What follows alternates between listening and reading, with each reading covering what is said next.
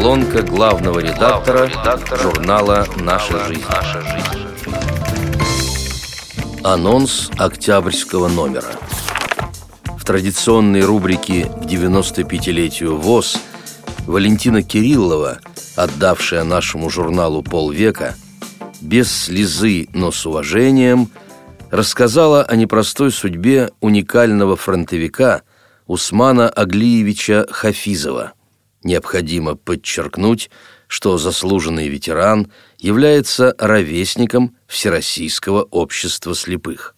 Когда я пришла работать в журнал, редакция располагалась на Новой площади, в том же здании, что и Центральное правление общества слепых, только мы на втором этаже, а все руководство ВОС, специалисты основных подразделений, на третьем. И хоть нас разделял всего один лестничный пролет, служебная дистанция всегда соблюдалась. Редакторы эн жэ поднимались туда, как правило, только за советом, за консультациями по темам, над которыми работали. Атмосфера третьего этажа была деловой. На этом фоне особенно выделялись производственники. Профессиональная гордость как бы поднимала их над другими, ведь они создавали промышленность, кормилицу как общества слепых в целом, так и каждого его члена в частности. Мне они казались небожителями, и я немного побаивалась их, но пообщаться с производственниками, откровенно говоря, хотелось, особенно с такими корифеями, как Анна Павловна Язвина и Усман Аглиевич Хафизов. Она руководитель производственного управления, он главный инженер. По должностям подчиненная и начальник, но равные по трудовой самоотверженности и самоотдаче, которые обеспечивали обществу слепых впечатляющий результат развития. С Анной Павловной мы впоследствии подружились. Я успела сделать серию материалов о ней, подчеркнув ее роль в истории, а вот общение со строгим и молчаливым Хафизовым дальше приветствий при встречах не продвинулось. И хоть иногда мы пересекались на совещаниях, он непременно сторонился представителей прессы. Что это было? Недоверие? Скромность? Гордый и недоступный, самый загадочный человек в аппарате цэ пэ ВОС, он как-то очень неожиданно уволился с работы.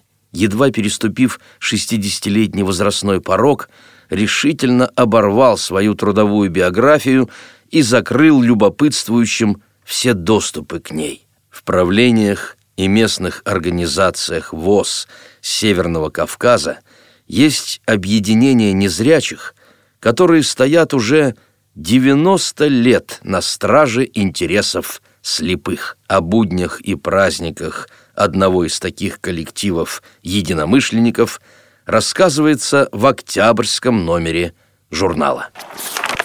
Буйнакская местная организация общества слепых осенью нынешнего года отмечает свой славный юбилей. В тысяча девятьсот двадцать девятом году по инициативе группы слепых и слабовидящих жителей селений Даргели, Чанкурби и Нижний Джангутай в составе одиннадцати человек была образована первая ячейка ВОС. В ее составе были в основном одаренные самодеятельные музыканты и исполнители, которые выступали на различных мероприятиях, организуемых в зарождающихся коллективах коммун и колхозов. Спустя два года образовались ячейки и в селениях Нижнее и Верхнее Казанище и Эрпели. Осенью тысяча девятьсот тридцать первого года встал вопрос об их объединении в одну первичную организацию. В рубрике «Дискуссионный клуб» продолжается активное обсуждение проблемы добровольной интеллектуальной ограниченности. На эту актуальную тему Дмитрий Гостищев откликнулся взволнованным и аргументированным материалом «За шеститочие обидно!». Среди слепых знатоков и поклонников муз его позицию разделяют многие. «Огненные дамы с Парнаса», так, если помните, называется статья Игоря Михайлова, опубликованная в рубрике «Дискуссионный клуб» июльского номера. На страницах эн жэ регулярно можно встретить актуальные материалы с любезным приглашением авторов к дальнейшему разговору. Всегда ощущаю искушение отозваться и высказаться по какому-либо поводу. На сей раз ни малейших сомнений не возникало. Во-первых, я сам пишу стихи, а речь в статье идет о девятом всероссийском турнире самодеятельных поэтов ВОС «Поэтическое ресталище». Во-вторых, мне не раз предоставляли возможность поучаствовать в очередных конкурсах. Наконец, в-третьих, обожаю интеллектуальные викторины. Читая эмоциональный репортаж Игоря Михайлова, я испытал целую гамму чувств от любопытства до недоумения, от веселого сочувствия до искреннего возмущения. Мир увлечений российских инвалидов по зрению очень разнообразен, но все-таки ведущие позиции занимают спорт и многочисленные игры разума, а порой эти важнейшие составляющие объединяются в единое целое.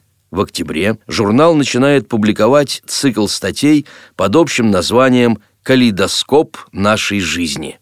В нем Татьяна Аржиховская и члены ее команды рассуждают о новых веяниях в состязаниях знатоков. Пожалуй, некоторые вопросы из поставленных незрячими интеллектуалами перекликаются с материалами из рубрики «Дискуссионный клуб». Судите сами. Мне всегда хотелось, чтобы интеллектуальная жизнь созданной мной команды не зависела от настроения, конъюнктуры, изменяющихся политических ветров, да просто от равнодушия регионального руководства. В связи с этим пыталась найти лазейку, позволяющую выступать нашему коллективу вне зависимости от региональных организаций в принципе. Загодя поделилась с одним из организаторов нового движения интеллектуальных игр в ВОС вот таким соображением. А что, если команда будет представлять один из федеральных печатных органов нашего общества, например, журнал «Наша жизнь»?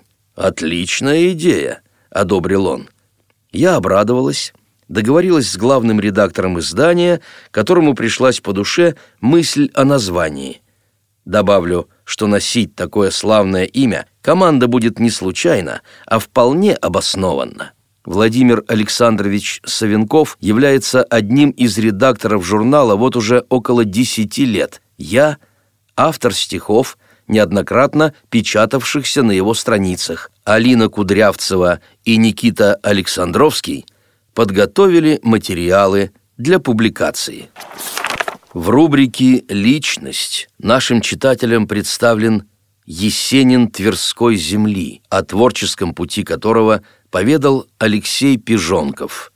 Герой этой статьи родом не из какого-нибудь крупного города, а из маленькой деревушки Славгущи Рамешковского района Тверской области. Деревеньку эту и найдешь-то не на каждой карте, а вот благодаря стихам и, конечно, их автору, нет-нет, да и вспомнят люди ее. Почему?